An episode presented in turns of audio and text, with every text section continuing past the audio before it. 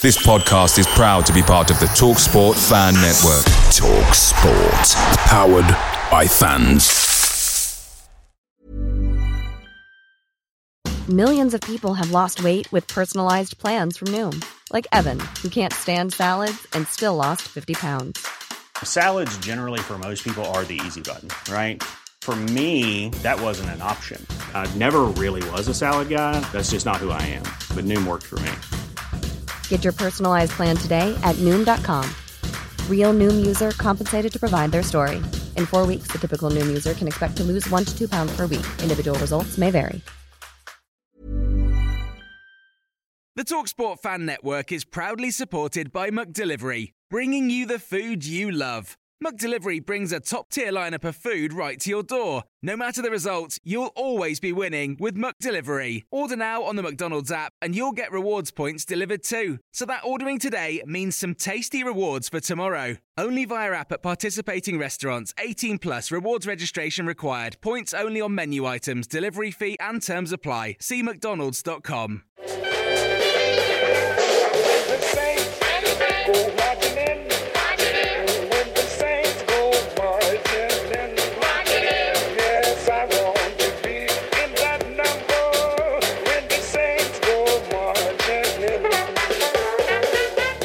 Hello and welcome to the Total Saints podcast. We're the dedicated weekly show that goes to the heart of all things Southampton Football Club. As always, we're live streaming this episode on Facebook, X, Twitch, and YouTube. We might be in the midst of another international break, but we couldn't let you down by taking a week off ourselves. So here we are again. My name is Ben Stanfield, and tonight I'm joined by regular TSP panelist and owner of the League One Minus 10 blog, Glen de la Cour. Arguably the hardest working Saints journalist on the Daily Echo sports desk, George Rees-Julian, and another esteemed journalist, but more importantly, Saints fan and TSP patron, Nick Harris. Now, as regularly mentioned, this podcast is entirely supported by our loyal Patreon community. Without you, we couldn't make the show each week. We have four patron tiers ranging from £5 to £20 per month, each offering their own unique perks. If you would like to get involved in supporting TSP each month, please head over to patreon.com slash total saints podcast where you'll find all the details you need. One person who has done just that this week is Nigel Reed, who joined our Bobby Stokes tier. So, Nigel, a very big thank you for supporting us and welcome to the TSP community. Okay, on this week's episode, alongside some reflections on Thursday night's Football Content Awards and interesting financial times at Everton, which may or may not impact Saints further down the road, we'll again be answering one or two of your questions. So please do get in touch. Simply drop your thoughts or comments into the live YouTube or Facebook feed, and we'll do our best to discuss them and answer later on. Underpinned by our global patrons, this is Total Saints Podcast, episode 252. Your home for everything Southampton FC. From dedicated Saints insight to exclusive interviews. Live on YouTube every Sunday and available to download wherever you listen to your podcasts. This is the Total Saints Podcast. In the meantime, let's start with some Saints discussion. Glen, as I mentioned just now, we're in the middle of the international break currently. A, a good time, as always, to take stock and reflect. Um, Saints are fourth in the championship with 30 games still to play, unbeaten in eight, which is obviously our best run in 10 years or so. If someone had offered uh, you this position at the start of the season, would you have said yes, please? Yeah, I think so. Uh, you know, I think so without a doubt. I think we all thought that it was possibly going to be a slow start, and we actually exceeded expectations in the first few games by, um, you know, by winning a couple uh, or winning three, whatever it was in the first four games. Then the the the um, the sticky period happened, of course, where we um, where we lost four on the bounce. But after the you know the, the Sunderland and the Leicester games were the bad ones, but I could see you know Russell Martin working things out in the Ipswich and uh, and Middlesbrough game, even even though we lost, and and things were gradually improving, even though we lost those two games. And then you know the Leeds game kind of was pivotal to turning the turning the whole thing around really. And um, we played as well in that first half as we've played in any game for a number of years. Um, saw that game out comfortably, and and since then different tests have come along you know, Stoke away was a real battle, and there was all the handbags at the end and all that sort of stuff. And we managed to come through that. Bit of a blip in that Rotherham game where, you know, the, we win that game 99 times out of 100, but we ended up chucking two points away. And, and since then, everything's been good, and um, I've been impressed with a number of things, not least the the spirit that's been shown. Um, you know, to to pick up all these late goals that we've been getting, which is obviously a byproduct of the the style of football with um, you know Russell Martin insistent on us trying to keep the ball as much as possible. There's still, you know, slight issues. We're at times we're slightly lacking up front, and sometimes mm-hmm. we just pass the ball around for the sake of it for 20 minutes without stretching the defence at all. But you you can see it's going in the right direction, and um, I firmly believe that you know the the new striker we've uh, we've just got fit will will hopefully transform the um, the attacking output a little bit, and then and then we'll see a we'll see a proper team. So bearing in mind all the all the turnover that's that's gone on of players and and all that sort of stuff to be where we are at the moment is um, is a really good um, is a really good place to be and a, a really good start to the season. Mm-hmm. Yeah, totally agree. Um, Nick, great to have you on the, the pod again. Thanks for, for joining us. Um, I, I was going to ask you. Obviously, we've not had a chance to, to speak to you like uh, we have with, with George and obviously Glen uh, this season. What what were your thoughts on hearing Russell Martin had been uh, appointed in the summer, and you know what have you made of his and our overall sort of progress since? You you satisfied? Yeah, I think I am. I think the key thing that I like about him is he's very level. He's a good communicator. He's a good communicator publicly. From what I hear, he's quite a good communicator in the dressing room. He's building that team spirit. I thought I didn't, you know, I knew about his, work at Swansea and stuff. He'd arguably underachieved at his previous clubs while having a reputation for possession football. It didn't necessarily lead to, you know, significant, you know, results in terms of getting out of the division or whatever. But yeah, I've been impressed. I think you have to take account of the fact that we lost Ward Prowse, Lavia, Tino Livramento, and Nathan Tella, just to name four. Those are the four who actually, I know Teller wasn't here last season, but at the beginning of this season, he looked like he, he could be quite good for us. So mm-hmm. I was quite disappointed when he went, actually. I didn't really know what, what the issue was of letting him go. But clearly, Ward Prowse is a big miss. Tino had been injured, but, you know, got a very bright future, and, and Tella. So the fact that we lost players of those significance and a bunch of other players sold or on loan of less significance and have then had quite a lot of change. You know, I, I know one of the guys said on last week or the week before, I think it might have been Steve, was saying fundamentally we've still got, you know, a, the basic parts of a Premier League squad. Well, I only think that's half true. Yes, we've still got some good players who've played Premier League football, but mm. this squad is still young, uh, not necessarily young, sorry, either inexperienced or like Harwood Bellis, who's got great potential. You know, um, it's it's still a sort of a mixture that I'm not sure would be. this squad would not be thriving in the Premier League. It mm-hmm. would be. God, no. It would. It would be. it would be. You know, battling in the bottom seven or eight. Okay, if not lower. So we've got this a, a very sort of ragtag squad, but it is starting to gel. And now when you look at, you've got Downs and you've got, you know, I, have I've always liked Alcaraz from day one. is now coming good, you know, in fits and starts, but he's coming good. Uh, Harwood Bellis is good, you know, Bednarek. I mean, I'm very slightly reappraising my view of Nathan Jones these days because because actually he was a nightmare, right? He was out of his depth and he was appalling communicator, and he just didn't get it, and he made things worse for himself. But actually, you hear him as a pundit on the radio now, and actually, and I've met a couple of people when I spent a week at Brighton a few weeks ago for a work thing. He played there; they know him. They say actually he's he's a decent guy. And, um, and the whole Bednarek thing, you know, the Yanni B thing, which made me cringe at the time, but Bednarek has actually been a real solid person this season. So overall, yeah, I'm I'm pleased with Russell. He's doing as well, if not better than I expected. It's starting to gel. Um, there's certainly lots of promise. I would be disappointed if we don't sort of maintain top six. Still not sure we're going to um, close the gap, although Ipswich squad's probably too thin to last the course. I think mm-hmm. Leicester are going up automatically, and then we'll see. But yeah, I mean, look, it's better than being in the Premier League for the last few seasons, isn't it? Indeed, indeed, it's just nice to win games again, isn't it? And uh, yeah, I mean, George, obviously, the last time you came on, I think we'd uh, we'd lost five 0 to Sunderland, which I think we were all in a, a mild state of shock, weren't we? But uh, again, you, you, know, like like Glen said, I mean, you must be pleased with what you've seen watching them week in week out for the last sort of six to eight weeks. Yeah, it feels like a totally different side, really, doesn't it? Since the last time I come on the podcast, then they looked like a side who were maybe going to fall apart in games, or if they didn't start very well, they were going to concede lots of goals, and they still need to find that consistency with clean sheets. They've only got two so far this season, which is probably a sticking point, especially defensively for the side. But they have started to get better, as, as the guys have touched on there. We've got to remember as well, it's still only 16, 17, including the League Cup game, into the whole Russell Martin project because as we sort of touched on in the podcast previously, it does take time for this team to gel, and we are starting to see that now. And unfortunately, I guess the way Leicester and Ipswich have started this season, the best start to the championship ever, Southampton would be right there in the top two had they probably not started the season as well as they have. So if you look at the points total, 30 points is, is really, really good after 16 games, I think.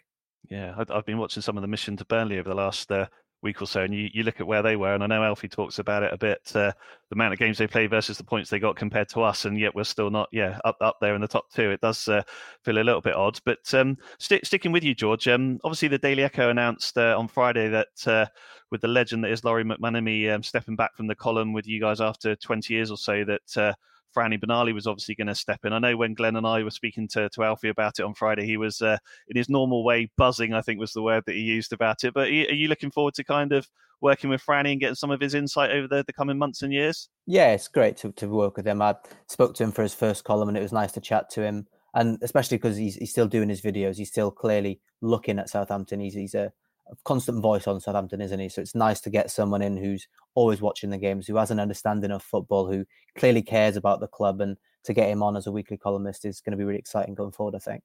Yeah, absolutely. And uh, Nick, moving on then, uh, I mentioned it in the, the start there. Um, I just wanted to, to sort of touch on the the Everton financial situation that became public on Friday as well. Um, obviously, with the announcement for those that don't know that they'd be immediately docked um, 10 Premier League points after being found guilty by an independent panel of uh, breaching financial fair play. Look, I, I, know we're a Southampton podcast, we're not an Everton podcast, so we don't need to spend ages talking about Everton, but there is a, a potential Saints angle to this. Um, I know, and I'm sure many do, that you spend a lot of time writing about finances in the Premier League. Yeah, I know you were on the podcast earlier today with Alan Shearer and Gary Lineker talking about it. So, as high level as possible, are you you surprised what's happened with Everton? And I suppose more importantly, from a, a Saints point of view, can you sort of summarise how or if it might impact us? Yeah, I'm. I am surprised. I, I, I, am surprised it was ten points. I didn't expect it to be that hard. They can appeal. It might get dropped a bit, but when you read the, you know, the grey, detailed 45-page ruling, it's clear why they were punished. Um, they. It was an avoidable situation. They knew it was coming. They'd been warned about how they could avoid it. I stop buying players, cut your cloth a little bit, and they would have been fine. They ignored it. They willfully ignored the advice, and and that's why they got punished. Yeah, so if listeners do want to sort of get into a bit more in the in the reads thing of the whole thing, like you said, um, um Gary invited me on the the rest is football So me and um, Saints legend Alan Shearer recorded that this morning, and that also comes out Monday. But the way it would might impact Saints is because Everton escaped relegation last year in a season when they have, have apparently benefited from cheating, for want of a better word. Mm-hmm. Then the clubs who were relegated or who were in or around relegation um, believe some of them believe george will know more probably about the saints saints part of this but believe that they could sue for compensation because they went down instead of everton who might have gone down if they hadn't cheated by spending more money. I think as the situation stands i believe burnley who were relegated in the previous season, plus Leeds and Leicester are considering legal action against Everton. I think they're going to sue for about 100 million pounds each. I don't think they've got a hope in hell of of getting that much, but I do think there is a chance that they might win some damages, no matter how nominal. Uh, we can all remember West Ham signing Tevez and Mascherano, and they were third-party owned players, which was illegal. Sheffield United ended up with 20 million quid from suing them. So um, perhaps throw to George. George, I don't know if you've heard anything in the club. Is there an appetite for Saints to sue? I think it would be stupid. Our relegation was absolutely nothing at all to do with Everton. Our relegation was to do with the fact that we were absolutely mince on and off the pitch for most of last season. So I'd be embarrassed, like I said. But yeah. over to George. I don't know if you've heard anything. Well, I think all we sort of know from from right now is what Alfie sort of tweeted out when the, the, whole story broke that Saints are currently just considering what their stance is at the moment. Yeah. And they're probably gonna we'll probably mm. find out a little bit more as the whole sort of thing develops over the next couple of weeks and months. Yeah. But that's the only Saints involvement. You know, if we joined it, which would be ludicrous, we might get a few quid. But frankly, we should stay out of it. Yeah, it reminds me of the uh, 2008 FA Cup winners. I'm pretty sure they cheated, didn't they? But uh, that's another story. But uh, Glen, um, I, I, was going to ask you from a sort of Saints fans' point of view. Um, does it? I mean, obviously, you want these things to be rooted out. I mean, there's other clubs that seem to get away with doing very similar. We know, yeah. we know who they are without getting li- uh, liable here. But uh, um, you know, what's your thoughts from a, a, fan's point of view? Does it feel like a bit of an unwanted distraction, or do you think the the club should stand their ground? I mean, we were pretty average last year. Um, I think it's very much an unwanted distraction. We've kind of drawn a line under what happened last year when we got relegated we, you know, we've appointed someone who is looking like being a half decent manager. The the problems we had last year, which were partly to do with Sport Republic probably being a little bit too close to the football side, let's put it mm-hmm. like that. That's not happening this season. Um, so everything seems to be going in the right direction. We've had Jason Wilcox appointment, Russell Martin's appointment. We've sorted out the playing staff. We're playing decent football. We're going forward. Why drag up last season again when as Nick said, it would be embarrassing to do so. We we got relegated because we were garbage. If Everton, if Everton hadn't have existed last season, we still would have finished last, yeah. and we still yeah. would have got relegated. We got we got three points, so it's probably about forty percent of our points we got off of Everton last year.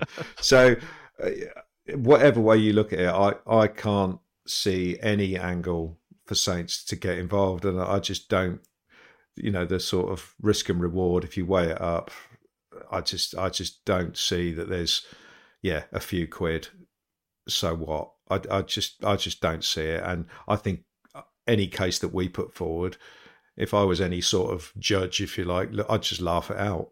Yeah. because it made no difference to us whatsoever is my mm-hmm. opinion but yeah. obviously people who are more more involved i mean i guess you could argue that if if everton signed i don't know a striker who scored 10 goals who you were going to sign but you couldn't because Everton bought him. Mm. I guess you could maybe argue that to say, you know, they bought a player that with money they didn't have, basically. Well, it would have been interesting if they bought Che Adams and Sulemana, who they were after, right? Yeah, yeah, but I mean, we all we all knew what Everton were trying to do this summer, yeah, which yeah. was to, to sign a player and then pay it back over the next thirty years or whatever, mm-hmm, you know. Mm-hmm. So, yeah, there you go. Yeah. Nick? Two quick points on what Glen said. I completely agree. Not only would it be a distraction, once you start hiring KCs and getting bogged down in legals, you could spend literally millions of pounds yeah, in legal yeah. fees and then lose. So that, so just don't do that. And secondly, I don't think we should go after Everton because they've given us the great gift of Mason Holgate. pink, pink boots and bleached hair is uh, is enough to win us over, right? So uh, cool. And, and and Nick, just forgetting about Everton for a moment, then um, you know, I, I suppose well, most of us are, are loving the EFL. You know, winning matches again, no VAR, etc., etc as I said, you know, you're you're a bit of an expert in the financial um, space and thinking about the incentives of the Premier League. I mean, how important do you think it is for Saints that they do actually get promoted this season or next from a financial point of view?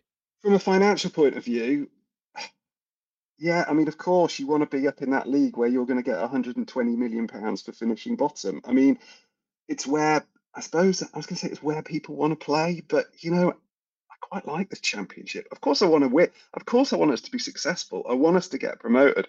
But it's just, it's just a much more pleasant experience winning football matches. But yeah, you, yeah. you know, it's just more enjoyable. And as for VAR, I mean, I, I was pro VAR.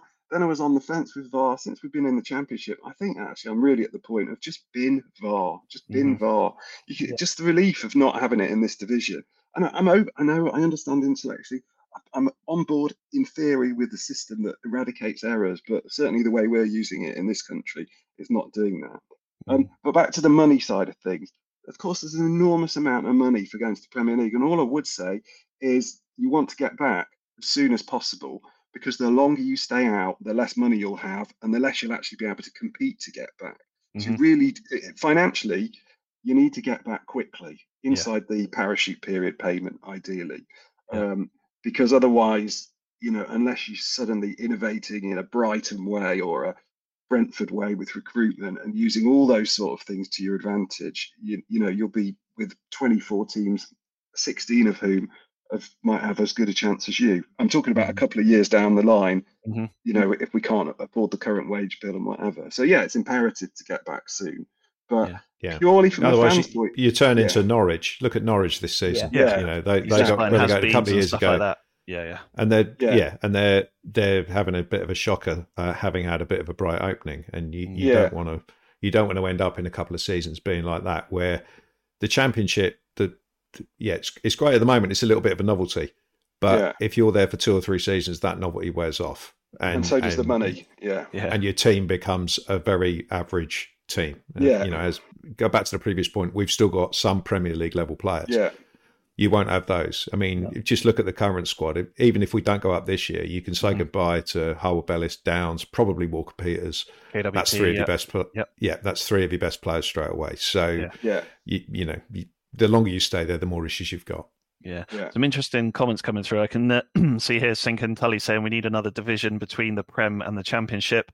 Uh, local Jetty said it would be confusing, but you're spot on, mate. And uh, it says the leap from the Championship to the Prem just feels like too much these days. Um, but look, I mean, Hmm. mo- moving on, I suppose just to, to finish the Saints section, George, I, I couldn't. Um, um, make make sure that we uh, didn't uh, mention the the women's team today. Of course, uh, another fantastic win for them, four three over Crystal Palace, thanks to Katie Wilkinson's late winner. Um, third in the league, I think, if my uh, research is right, and just one point now behind Charlton and Sunderland. Obviously, it sets them up really nicely for a, a, a big week.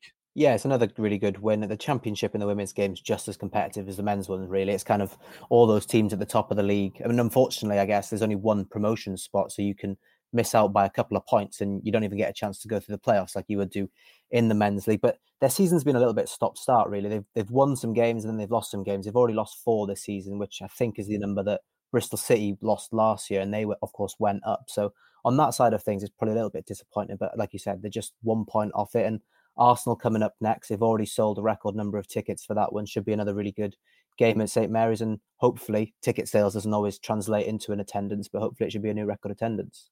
Yeah, I know. I know. Um, obviously, Alfie. Um, I know. I know. Mentioned that you see a lot of them. You go and watch them regularly. Are you, are you impressed from what you've seen of them this season? And, and almost, I know they get a lot of support financially, but in terms of how they are progressing as a side over the last sort of twelve months or so.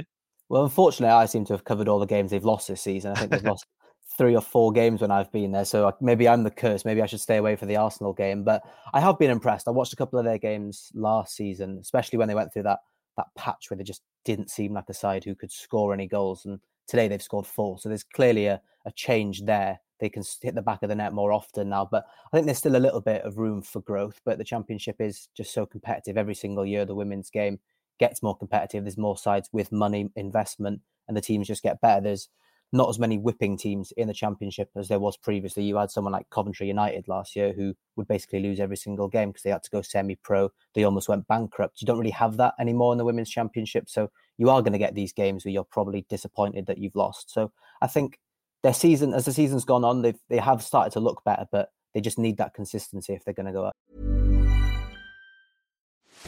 Are you ready to enhance your future in tech?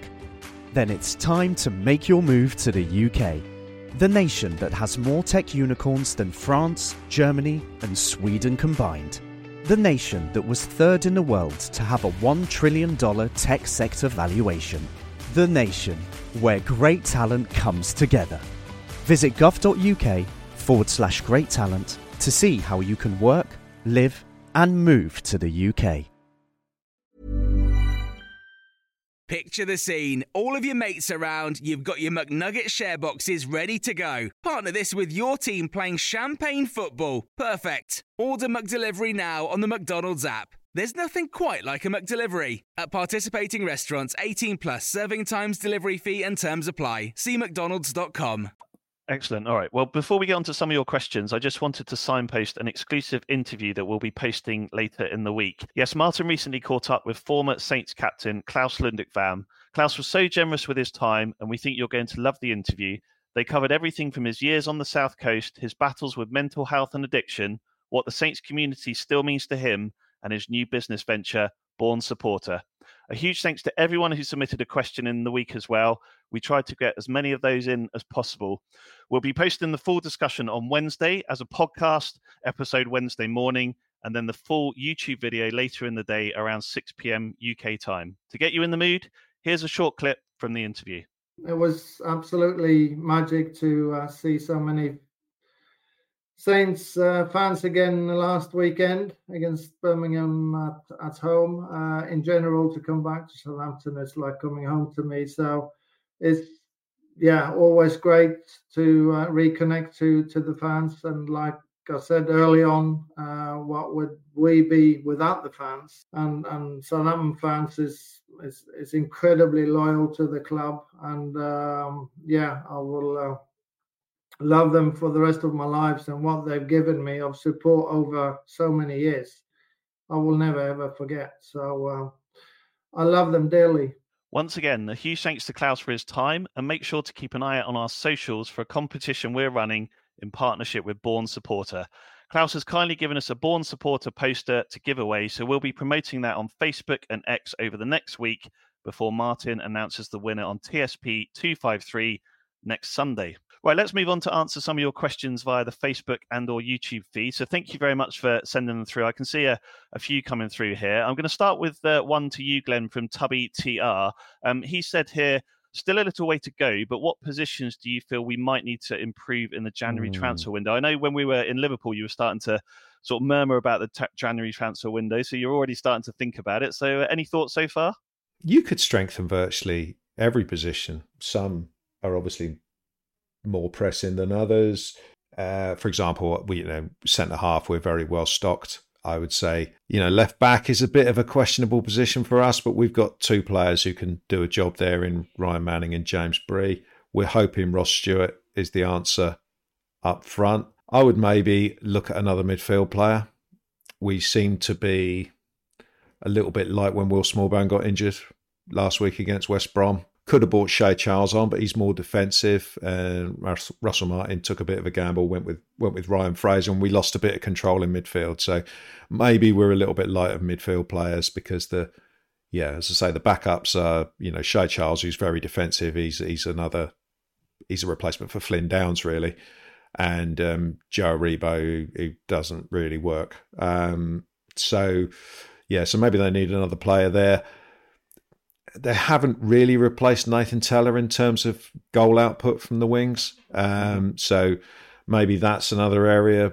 But I mean, to me, I think more more it's a case of Sulemana has got to step in with a with a few goals because he hasn't got any yet, and he's he's playing now, sort of like very high up the pitch. Um, he needs to be more of a goal threat, and we can't just leave it to Adam Armstrong to mm-hmm. um, to to pop up. So yeah, maybe I'd look at the wide areas. I don't know, backup backup goalkeeper. It's difficult to sign a backup. Um, we, I think, I don't know how long McCarthy's contract is for. I think it, it's certainly for the rest of this season. Yeah. So I think they'll they're not going to look in that area. They've got Joe Lumley as well as the the sort of third choice, and I mm-hmm. guess they'd be happy for him to um, to be second choice if um, if McCarthy left. You know, Che Adams could be on his way out in January.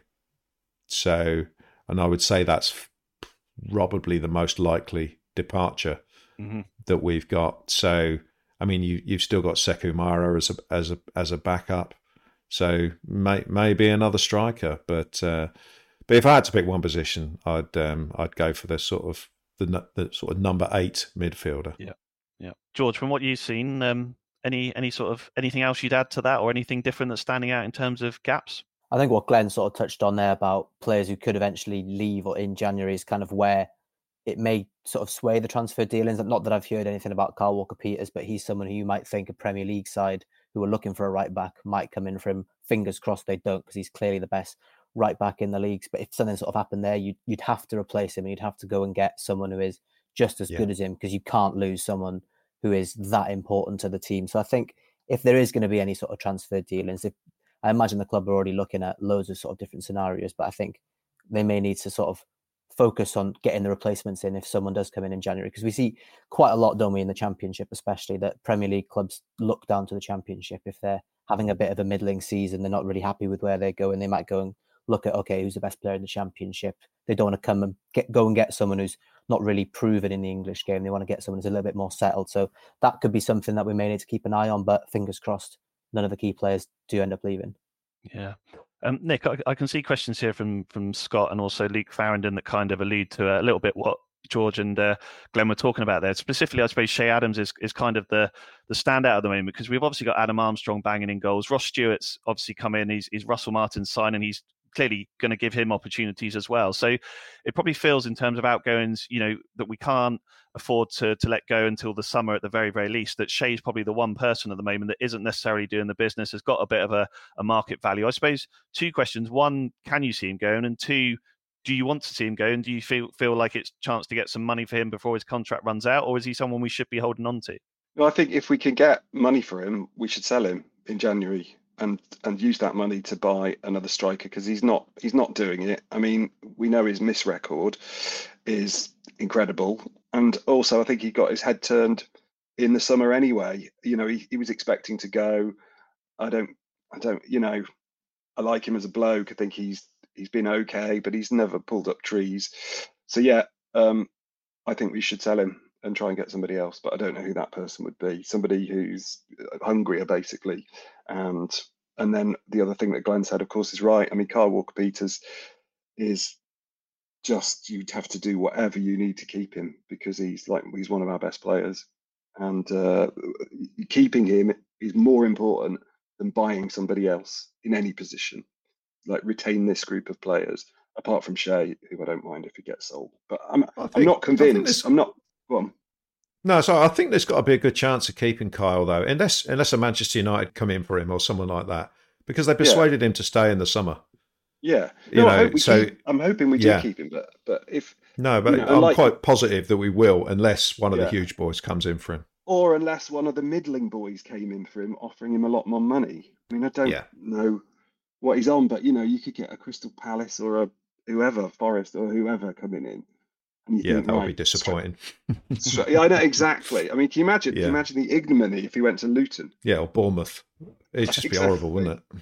Yeah. So, but so yeah, no. Hopefully, we keep him. Hopefully, they keep him happy, and and that's more important than bringing in new bodies. I think the group. I mean, when you actually look at the size of our squad, including all the people who are out on loan, you know, mm. it is absolutely enormous. Mm. They still need to properly clear out and and work. You know, our squad's our squad's not terrible for the championship. Yeah. And like if Ross Stewart starts starts um, scoring goals, that will also make a difference. So sell Kyle Walker Peters and bring Lyanco back.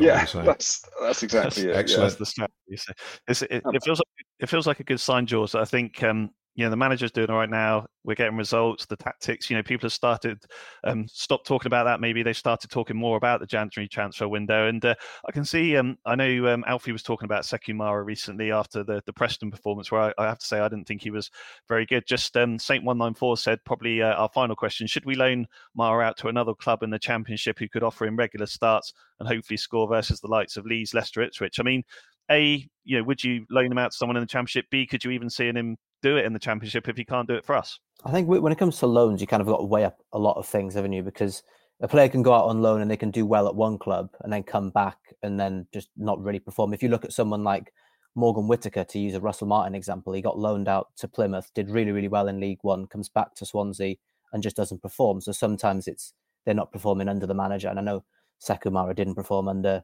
thousands of managers in the Premier League last season. So there's a little bit more question marks around that for him. But I think if he was to go to a team in the championship, he, he would maybe get that more consistency in his game. But would the goals come? We don't necessarily know. I maybe look towards maybe loaning him to like a French side or something because he yeah. seemed to perform when he was in mm-hmm. France and is going to be a bit more settled there. You'd imagine he was recently in Thierry Henry's under twenty one squad and he scored a goal for them. Mm. So yeah, if you're going to look at a loan, maybe it's it's better to move move him on to a club who are going to give him that more comfortability. He's going to feel more at home, and hopefully that can then make him a better player. But I think progression in young players is, is never linear. Sometimes a player can be really, really good when they're young, then sort of have a real fall off and then hit top form a little bit later on in their season. But I think a loan could maybe be good for him. But then if injuries do start happening and the championship is so hectic, then all of a sudden you're you're looking at towards one of the younger, less experienced players than someone like a Sekou Mara to come into the side. So there's loads of things they've got to weigh up. Yeah, and I, and I, suppose that's the thing, Glen, is it? As we keep getting results, he's obviously starting to stick with the settled side. You know, we've already seen the likes yeah. of Sam Ammo, you know, drop out for obvious reasons that we've discussed before, his fitness, his you know, his age, things like that. Sekou Mara is not going to get the chances with Saints to kind of do exactly what George has just said there. Well, I mean, he may do if Che Adams does go. You mm-hmm. know, so that that's a factor to to what we do with Sekou Mara. Obviously, if if Adams goes does go, we've either got to find another striker, or we've got to um, keep Sekou Mara for the for the rest of the season. Um, I I totally agree with um, what George said there. If they're going to loan him anywhere, loan him to a French side. I'm I'm just never keen on um, players loaning to the same division. I just think it's ridiculous, and uh, I think people are beginning to um, to wake up to that now. It seems that the the Premier League might actually do something about that, you know, at, at that level. So uh, no, I I gave the example a couple of weeks ago of um, James Bree came in from absolutely nowhere and played the wrong side of the pitch, played really, really well, and has stayed in the team and mm. deservedly so. He, you know, he had a chance and he's taken it. My issue with Sekou Mara is that he's had quite a few chances and he hasn't taken any of them really. Mm. So, you know, he's got to look at James Bree as an example of what of what you have to do when you get given even 45 minutes, 20 minutes as a substitute, whatever. You've got to come on and make an impact and there's been too many times where where he's come on and, and done nothing. So he strikes me as a player who needs a good kick up the arse. I know mm. you're not supposed to be doing that these days, and it's all softly, softly sort of thing. But he looks like the the classic player who needs to be, you know, shaken abruptly by the neck to say you need to do more. You need to do more, otherwise we're going to give up on you at some point. Because after a year and a bit, all right, last year was a car crash for everybody, not just him. I I'm struggling to see a player in there, and it, it mystifies me that he gets he gets called up for the French under twenty one squad yeah. based on what. Um, so, one of the greatest strikers in the history of the game. Absolutely. so I'd I'd love to, I'd I'd love him to be able to do it to be you know this season that impact sub that comes on for twenty minutes and and scores a goal. You know he should be looking at Ryan Fraser. Mm. You know, Ryan Fraser comes on and scores a goal. He's probably fed up. He's not in the first team, but he comes on and he's he's positive and he he has an impact. Sekou Mara just doesn't do that, and you know he needs to. Otherwise, his Saints career, I think, is going to be um, pretty short. I think Tubby agrees with you. He said here, I'd like to see Mara drop to the B team, get him game time and confidence, not out of punishment, but for development. Yeah. So I think, uh, yeah, the general consensus is probably uh, very much the, the same around that, Glen. So excellent. All right. Well, thanks for all your questions. I'd like to finish with a, uh, an email we received from Norman Cummins this week. Um, Norman wrote, Thank you for giving me an entertaining and instructive show every week. I've lived in France for 17 years, so do not see any live matches, just highlights. Your insight and honest assessments are very interesting. I was first taken to the Dell when I was about seven. These were the days of George O'Brien and Derek Reeves, etc., in the old third division. Then into the 60s with the likes of Ron Davies, Martin Chivers, Terry Payne, etc. A highlight was enjoying a great cup run in 1962 63 when we drew away to First Division Nottingham Forest 1 all. The replay was then 3 all, having been 3 0 down with about 10 minutes to play before a fantastic second replay, as was the case in those days at White Hart Lane, winning 5 0 with David Burnside being the star. I'll always remember promotion in 1966, going to Leyton Orient with alongside 20,000 supporters to clinch promotion with a one all draw. Since then, it's been many ups and downs. Let's hope now there are good times ahead for Saints with the help of this board. Keep up the good work. Regards, Norman. Thanks so much for getting in touch, Norman. Obviously, we uh, always love uh, receiving messages like that. If, like Norman, you'd like to contact TSP, please just email total saints podcast at yahoo.com where our head of communications, which is me as well, will pick it up and uh, coordinate accordingly. Brilliant. Just to finish off this week, then, I, I, I wanted to, to briefly reflect on uh, Thursday's Football Content Awards up at uh, Anfield Stadium. Um, as many of you will know, uh, we were nominated as one of 10 finalists in the 2023 Best Podcast Football League category. Unfortunately, we didn't place in the top three. Um, we must congratulate Peterborough chairman Darragh MacAnthony on finishing first again with his Hard Truth podcast and the Borough Breakdown and Derby's Ramcast for picking up silver and bronze. Um, I'm delighted to say that the man behind most of our magic, Alex, our producer, has jumped on to have a, a chat as well. So, Alex, good evening to you. Nice to see you uh, this side of the mic for a change. Um, there's uh, Alex's face for everyone that's never seen him before. Um, yeah. Obviously, it was a shame that Martin couldn't make it due to his work commitments, but um, your your thoughts on the event and a good couple of days together for the pod team? Yeah, it was great. I really enjoyed it, and uh, I mean, you know, we all started working together in the last few years, kind of uh, pandemic, I suppose, and, and onwards. So we've only actually all met once uh, as a team. This is our second, apart from the TSP 200 last year, this was our second outing as, as, a team. So it was great to kind of spend personal time and actually kind of have more than a 10 minute chat either side of a podcast with, with everyone. Uh, yeah, and the event was cool. I mean, it's great to see that many podcasts all, you know, championed in one room, football fans from all over the country. And obviously, yeah, it was a shame we didn't come away with anything, but really cool to to take part, I think. And I was, you know, touched by the kind of uh, what the kind words and things we'd received on the build up to the awards as well. So that made it all worthwhile. Yeah, absolutely. And uh, Glen, I, I think from uh, sort of the, the reflections of uh, you and me sat in the kebab shop at half past midnight on Thursday night that you enjoy Liverpool as uh, you enjoy Liverpool as well. I think the, the vinyl shops in particularly, right? Absolutely, yeah, yeah. Spent spent a bit too much money, which I'm told my wife about. So hopefully she doesn't watch this yet. Um, no, I, Liverpool's a cool city. Um, it really is, and our um, our feelings towards the football club shouldn't uh, detract from that. no, it was uh, no, it was a cool place. It was uh, it was it was a good place to hold it. Um, Seven pound fifty a pint in Anfield is not great. However, um, I, I, will say that um, I thought the North was supposed to be cheaper, but uh, but there you go. So uh, yeah, I, I, enjoyed I enjoyed the event. Obviously, um, it was nice to be nominated, but you know when we got there, I, my competitive um, instinct took over, and I wanted to win it. But uh, I suspected we were struggling when we saw the seating plan, and we were practically sat closer to Everton's ground than we were to um, to Liverpool's. we were virtually out in the road, so uh, we did we did think that uh, it it might not go our way. But uh, yeah, no, our category was predictably won by the uh, by the Peterborough chairman who didn't turn up, and uh, the nine sort of fan led podcasts. Um, you know, everyone did turn up. So it, it would have been nice, in my opinion, if um, I I wouldn't have had any issue whatsoever if Middlesbrough, Derby, Hull, whatever had won mm. it. You know, someone who puts together content like ourselves. Um, so that was yeah, it's a little bit disappointing from that point of view, but. Uh, but there you go. It was uh, yeah, it was a good it was a good event. It was uh, yeah, it was great to see everyone there. Um, I, I like seeing sort of um, some of you know some of the youngsters who, who put stuff together who were like you know sort of 16 17 you'd think oh fair play you know yeah, that that really is that really is a good thing as i'm at the other end of the age range with regards yeah. i did feel like the oldest person in the room at one point but uh, but no it was a good uh, it was a good day and uh, i don't know whether to say you know like like we do when we lose a lose a match you know we we go again i'm not sure we um, pod on. yeah i don't I mean, it drives it drives you to make, try and make the, this podcast better. But yeah. on the other hand, do do we need external validation? As long as our as long as our core audience likes it and we get enough positive feedback from the the Saints fans to um, you know to to to feel good about what we put out and um, yeah, just like personally, I'd just like to say thanks to everyone for um, for voting for us. Mm. It was just um, it was really cool to get the amount of engagement that we did. So yeah, thanks very much. I'd absolutely echo that, and I think yeah, incredibly grateful to everyone who's. Uh, voted and supported for, for TSP throughout the, the process. Just before I get further, I, I love how uh, Prim and Proper Nick's been. He's putting his finger up to ask a question. So uh, yeah, obviously, people in the audio will be able to see that. Come on, Nick, over to you. No, I was just I was just going to say the, the, point of this pod surely is that it is a community of Saints fans who want to talk about Saints, and you don't. You know, I I tuned in as a fan.